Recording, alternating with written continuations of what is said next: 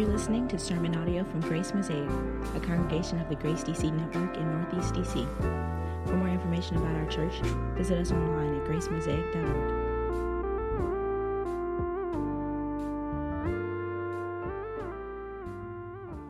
When I was a kid, my parents used to get me these thousand piece puzzles.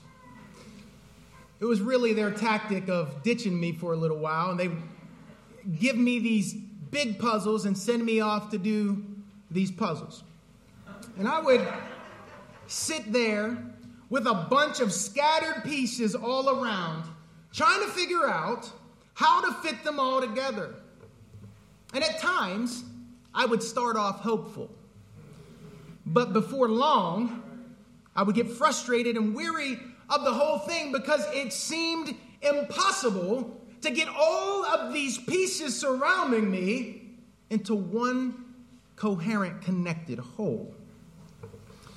But on one occasion, when I was sitting there surrounded by puzzle pieces, my dad came into the room and he observed me for a few minutes and then he said, Son, son, you have to look at the top of the puzzle box. That is your reference point. You will never be able to see all of these pieces come together unless you get the top of the puzzle box fixed in your mind. This is your guide. The more you get the details of that picture in your head, the better you'll do at getting all the pieces connected together. And then he sat down with me and would help me to finish the puzzle. Diversity is a buzzword of importance in this cultural moment, isn't it? It's reflected in the media we consume. If you take a look at a Target ad, you're going to see ambiguously brown people. You know what ambiguously brown people are? People that look like me. You're like, I don't, what are you? Where are you from? Right? Because they wanted to connect with all different kinds of people. Major corporations are adding new C suite positions to their corporate structure, adding chief officer of diversity, equity, and inclusion. It's also the case that conference planners are under increasing pressure to make sure that their speaker panels and their speaker lineups represent a, a commitment to diversity, equity, and inclusion. One could argue that we've never seen such a concentrated social effort to achieve cross cultural diversity. Here's the sad irony, though. When we look around at the state of our society, all we see are a bunch of scattered puzzle pieces. And it often seems impossible to put those pieces together. The past few years have brought a growing polarization, tribalism, and racial retrenchment. We have become estranged from our neighbors who are different from us, and even within the church, we have become estranged from one another. We have what a good brother named Ed Gilbreath calls reconciliation blues. However hopeful we may have started off when we first got the notion to be concerned about cross cultural love, Many of us are now frustrated and downright weary of the whole pursuit. This is why we need the season of Advent. This is why we need Advent. Advent is the season where we honestly face the disappointment, the brokenness, the suffering, and the pain that characterizes life in this present world. But these are held in dynamic tension with the promise of the new world to come. We live our lives in the tension between the tragedy of this world and the triumph of the world to come. Advent begins in the dark, but it moves toward the light. So, for these next four weeks of Advent, we are going to work through a series called A Weary World Rejoices. In case you don't know, that is taken from one of the best of our Advent hymns. Happens to be Pastor Irwin's favorite. And what we're going to do in this series is we're going to take uh, we're going to take a look at how it is that Christ fulfills our deepest longings. We're only going to be able to name four of them, but this morning we are going to take a look at the top of the puzzle box in Revelation 7 to see how God will meet our longing for cross cultural love and community connection. Is that a longing of yours this morning? I assume it to be a longing of everyone in this room because of who we have said we're going to be as a church. I see it all over. Whether you're a Christian or not, you long for this. It's, it's a shared value in our society. And we're going to see how it is that God fulfills that longing. We're going to approach this text through two points as we consider the coming reunion and the coming Redeemer. So let's look at our first point where we consider the coming reunion. The Apostle John, as we encounter this text, is exiled on the island of Patmos, as he says it, on account of his uh, on account of the word of God and the testimony of Jesus. He has been exiled. The emperor Domitian required citizens to confess that as the Caesar, he was Lord and God. This was the test of their loyalty as Roman citizens. But John identifies as a citizen of a different kingdom who acknowledges one Lord and God, Jesus Christ. And now God uses him while he's exiled on the island of Patmos to call the church to endurance in persecution and assurance of victory. That's John's ministry to the church at the time. God uses him to call the church to endurance in persecution and assurance of victory. And he does this by giving them an astonishing vision of the final scene of God's story. And what did he see? Take a look at verse 9. After this, I looked and behold, a great multitude that no one could number, from every tribe, from every nation, from all peoples and languages. The first thing that John sees in this final scene of glory is diversity. Now, here's what's interesting. When John was reporting the vision that was revealed to him of that final scene, he could have kept the crowd generic he could have said, and then I saw a whole bunch of folk. He just could have kept it generic.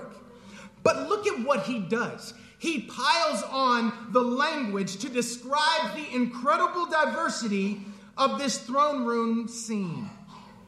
And notice that the diversity that he names gets down into dialects and diverse tribal distinctions. In other words, he doesn't just see Nigerians, he sees Yoruba and Igbo people. He doesn't just see Kenyans, he sees Maasai and Kamba people. He doesn't just see Chinese, he sees Tibetan and Mongolian people. He sees Arabs and Americans, ben- Bengalis and Punjabis, Danes and Dominicans, Jews and Japanese, Persians and Portuguese, Scottish and Somali, Peruvians, and Polynesians. John saw the diversity, and he wanted the church to see it too. And we must repent because we often allow certain people groups to become invisible to us.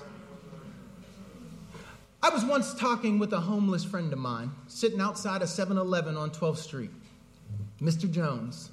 If he's not cussing me, he's my best friend. It, it, it's, it's one or the other, all right? And we were sitting down one time, and I asked Mr. Jones, I said, Mr. Jones, if you could share with anyone, what is the hardest part of your life that you have to live? What would you tell them is the hardest part? And without missing a beat, he didn't say the pangs of hunger in his belly. He didn't say the, the, the cold in the winter. He said, the feeling of being invisible, that nobody can see me. I was struck by that. we have to repent because we allow people to become invisible to us. And oftentimes, the people that we are willing to see, the way in which we deal with them is we try to hammer down their distinctiveness to make them into our likeness, to make them assimilate to our cultural context. We all do this to the other. But this text tells us that God loves the diversity of all that He has made, and we must love what He loves and think His thoughts after Him. Take a moment, family, to appreciate that this final scene is being given to the first century church at the beginning of their mission. The end is stated at the beginning because God wants this final scene to mark their mission all the way home.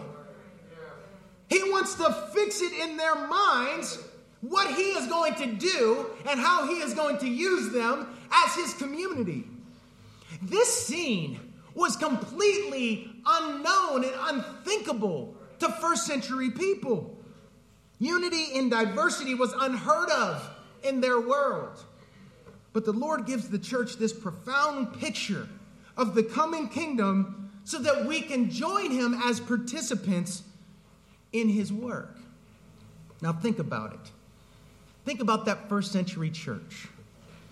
As they were working out this vision, taking the gospel to the nations, you can imagine the challenges that they faced. In fact, you don't even have to imagine it. You can turn to the book of Acts and see the challenges that the church faced, taking the gospel out to all peoples. And not only did they have challenges in connecting with different people out there in the world, but once they did connect with people and brought them together into one community, then the real fun began. Then the real challenges began. The real challenges deepened as they tried to figure out life together.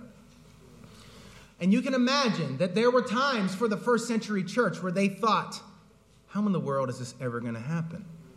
How in the world is the Lord going to hold us together? How is the Lord going to help us to overcome the divisions and the polarities and the tribalism of this time? You could imagine that there were lots of doubts, frustrated longings. And the Lord gives this picture to his church as an encouragement to show us it shall be done.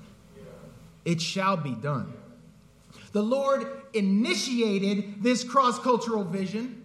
The Lord sustains it. The Lord resources it. And the Lord will bring it to completion. When we're tired, and feel like we can't give anymore or endure anymore, we can look to this final picture for encouragement and endurance to press on. But we must also remember that this is a picture of glory. It's a vision of the future. And I often hear people suggest that the problem with our divisions is that we talk about our differences and that we should all just forget about our distinctions.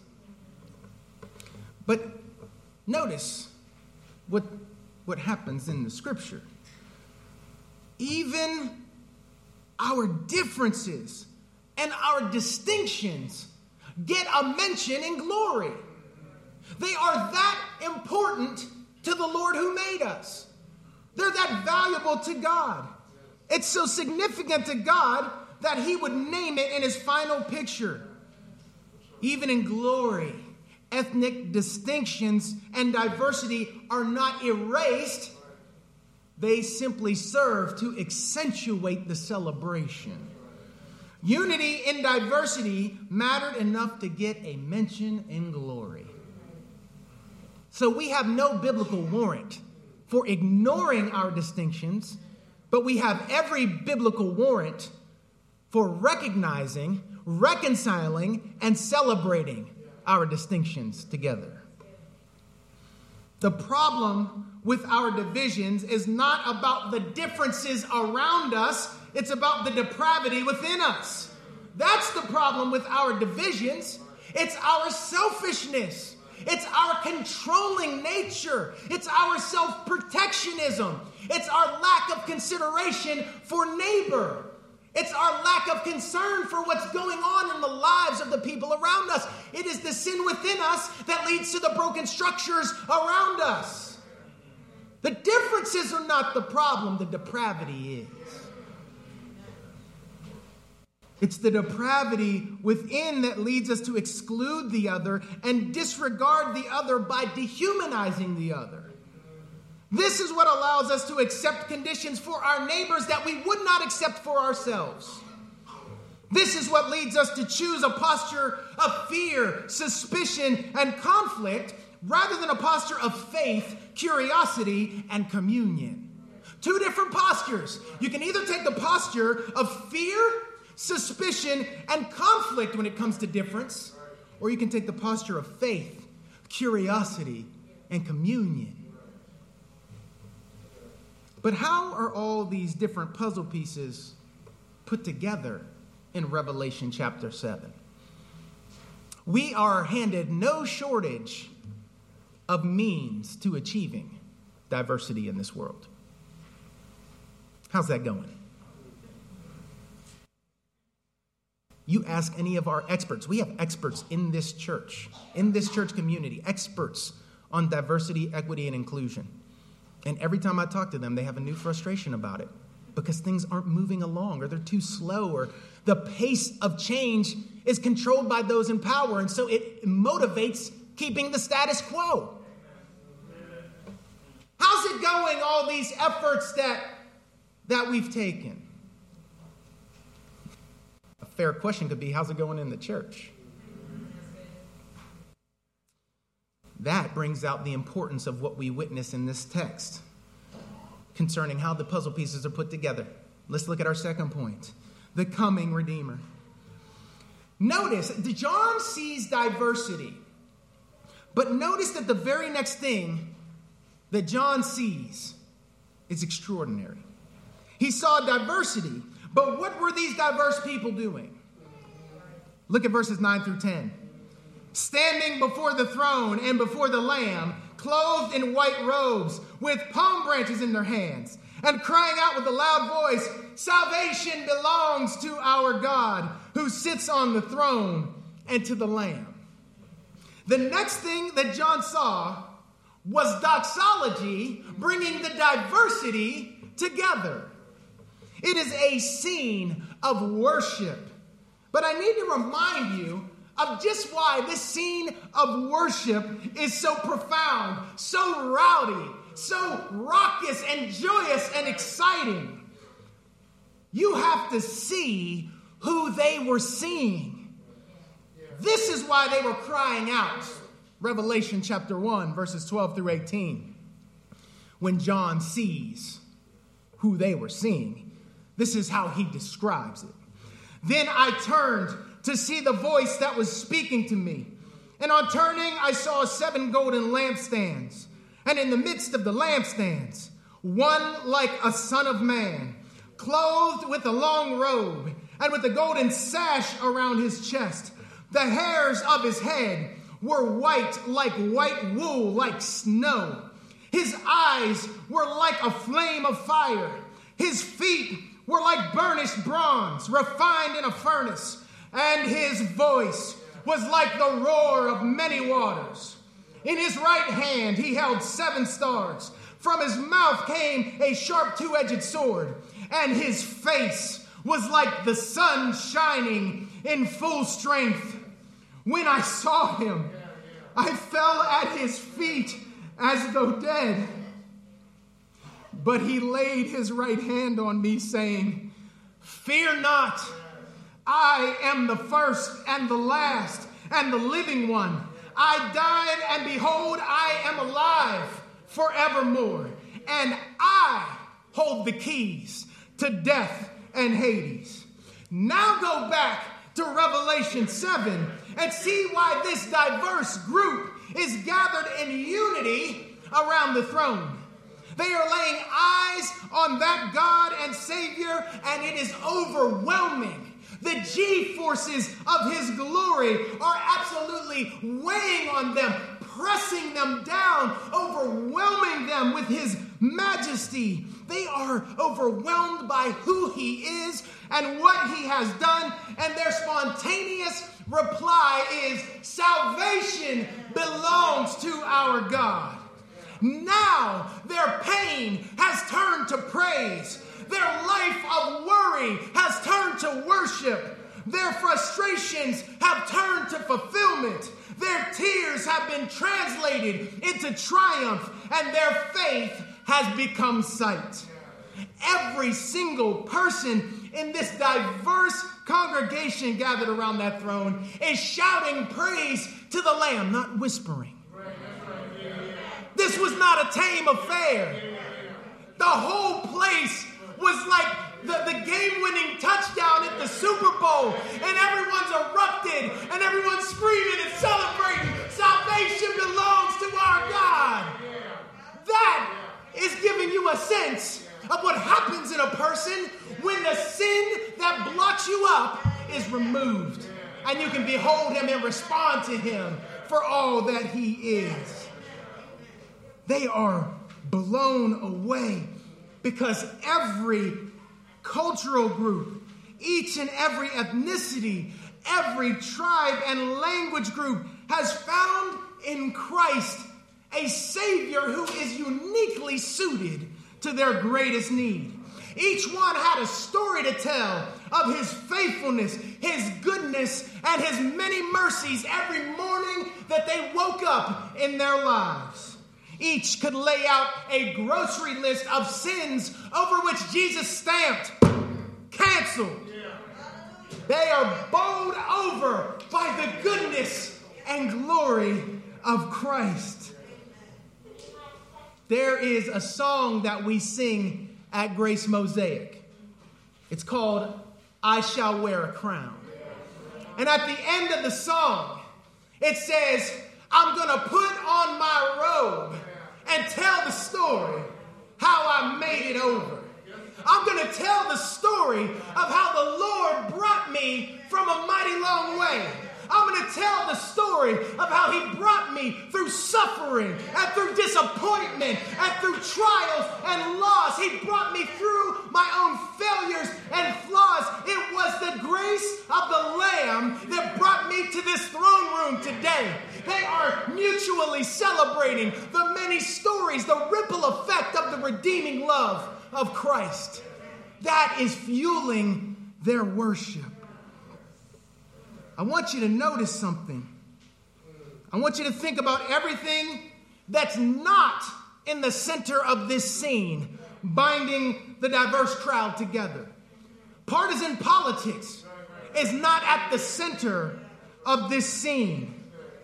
Neither shared hobbies, shared causes, or national origin are centered, unifying the diversity. It's the Lamb. It's the Lamb. And there's an important picture here that we need to lay hold of. John calls him the Lamb in this scene. Jesus is called by many names in Scripture. He's wonderful counselor. He's mighty God. He's everlasting Father. He's the Prince of Peace. He's Emmanuel. He's the Son of God. He's the Son of Man. He's the bright and morning star. John could have pulled any of these names to describe the one in the center, but he chooses the Lamb. And what that shows us is that it is cross centeredness that keeps cross cultural together. It is cross centeredness that resources the life of cross cultural love. Without the cross, cross cultural love is a farce. It's like a car with no gas. It can't go anywhere. It can look pretty, it can be fancy. Could have paid a lot of money for it, but it will take you nowhere in the end. It is the Lamb who holds this diversity and unity. It is love, gratitude, and reverence for the Lamb that unifies this diversity. And that, friends, is meant to shape our lives here and now. Here and now. That final picture is supposed to invade our present. That future life is to get a hold of our present life so that we can live in the tension in the way that most adorns and points to the life to come. Also, notice that this diverse crowd is wearing white robes and waving palm branches. Waving palm branches was a sign of victory. And I want you to think about what this meant to a first century church that was absolutely marginalized in society. Think about this, think about what this meant to a church that was persecuted by the power of the state. They were being burned at the stake. They were being used as torches to light gardens. And think about what it meant for them to get a picture of the final scene and to know that they would be caught up into the victory of the Lamb. I want you to see that the Lord has a word for the marginalized. And if that describes you this morning, I want you to know that you can be caught up into the victory of Christ. You can find yourself in this scene one day by faith alone and Christ alone. Not your striving, not your performance, not your perfectionism, not your resume, not your status or your position or your vocation or your career achievements. Simple faith in Christ will help you to find yourself in this scene one day. This was meant to help a weary and marginalized people to persevere. John saw diversity, and John saw doxology. And when you put the two together, what you see in this text is doxological diversity.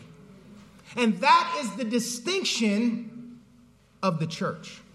That is a distinctive of the church, which is to say this why do we pursue cross cultural love? For the glory of God. And what is the result of pursuing cross cultural love? God is glorified. It points to Him. It says, I must decrease so that He can increase. It says, priority number one for me is love for God, and priority number two is love for neighbor. In fact, they're, they're actually one priority, joint, a twin priority. It's doxological diversity, shared worship of Christ that brings this diversity into unity. We live into this final scene, family, as his people because we have an understanding of who we are. Now, I have often said that we don't pursue diversity because we want to be politically correct. Okay? A lot of people, they pursue this because they don't want anyone to come after them. Or they know that if they fail to do it, they're going to get lit up. You should say we don't pursue it for the purposes of political correctness. But then I thought about this for a while and I was like, actually, we do. Because we have one primary politic Jesus is Lord. And because Jesus is Lord, we seek to live in cross cultural love. Those are our marching orders. But let me leave you with a few thoughts so that I can get to Grace Meridian Hill. I told Pastor Duke, I said, I told Pastor Duke, I said, you know, y'all might be on your uh, your sixth stanza of just as I am by the time I get over there, but I'm gonna try and make it quick. Let me leave a few things with you. What does this text mean for us? It means that we need a better ethic. We need a better ethic than what is given to us. You know what the ethic that is given to us in the world? Tolerance. But I'm going to tell you something right now, and you all know it's going to, you're, as soon as you hear it, you're going to know it's true. You can tolerate someone while you look down your nose at them, thinking you're better than them. You can tolerate someone while allowing their conditions of marginalization and injustice to go unaddressed. You can tolerate them. The ethic of the Christian community is not tolerance, it's love. And love will not allow you to remain passive while the beloved is suffering. Love will not allow you to disregard the beloved or to ignore the cries of the beloved or to distance yourself from the beloved. Love demands proximity. We need a better ethic. We also need a better ecclesiology. That is to say, we need a better self understanding as the church. What is the church? What is the church? It's God's family that He has called together as a missionary community to go and spread His love and His kingdom in the world. This is who we are. We are supposed to be a foretaste of the coming kingdom. We're supposed to be the trailer of that movie that is to come. We're supposed to be the brochure of glory. They're supposed to get a little taste of that life to come. Let me put it to you this way. You've heard me say it before, but I'm just going to repeat it. I love going to the mall. Not because I like to shop, but because they have this wonderful place called the food court. And in the food court, they have these wonderful people who stand outside with these trays, with these delicious little pieces of meat with toothpicks in them. And you know, every time I walk into the food court, I come by and they're like, hello, sir, would you like some bourbon chicken? And I say, why, yes, yes, I would like some bourbon chicken. and so I grab that little delicious piece of meat and it never fails. I get a few steps away and it gets good to me. And so I try to take advantage of being ambiguously brown. So the next time I, I come, I walk and make a circle around the food court, and I come up and I say, hola, ¿qué es eso?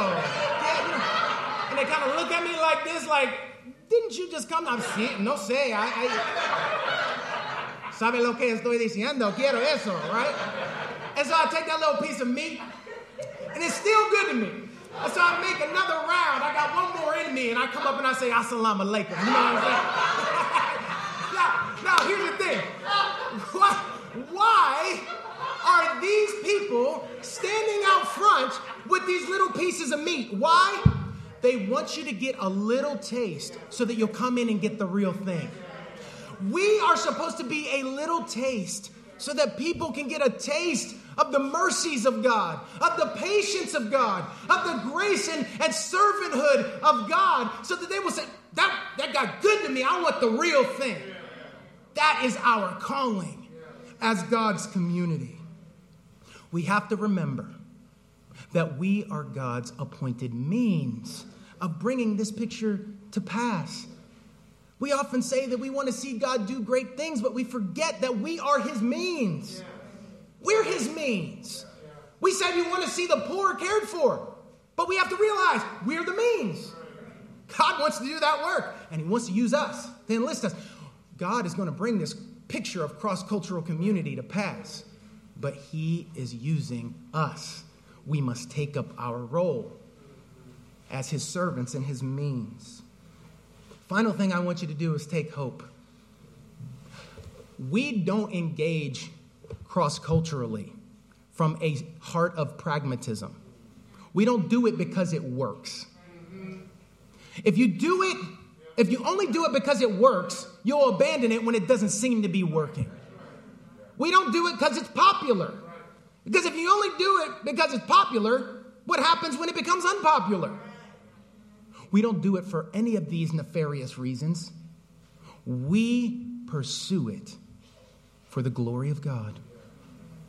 We pursue it from a place of having been deeply loved and out of an impulse to share that deep love we have received. Your work on the cross cultural front is not in vain. When you come into tough times, when it doesn't seem to be working, when people aren't operating according to your plans to become like you want them to become, that does not alleviate the call. But it also doesn't leave you in a place of vain living. He's going to redeem every effort you make on the journey of cross cultural love. Our neighbors are not our competitors. Grace and love in God's economy are not a zero sum game. More grace for, for them does not mean less grace for me. More love for them does not mean less love for me. We have come to the fountain the inexhaustible fountain of love. So let us pray that our polarization will give way to gospelization. Amen.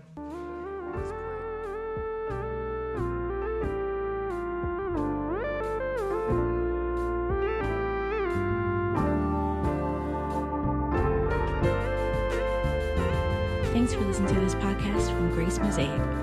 For more information about our church, visit us online at gracemosaic.org.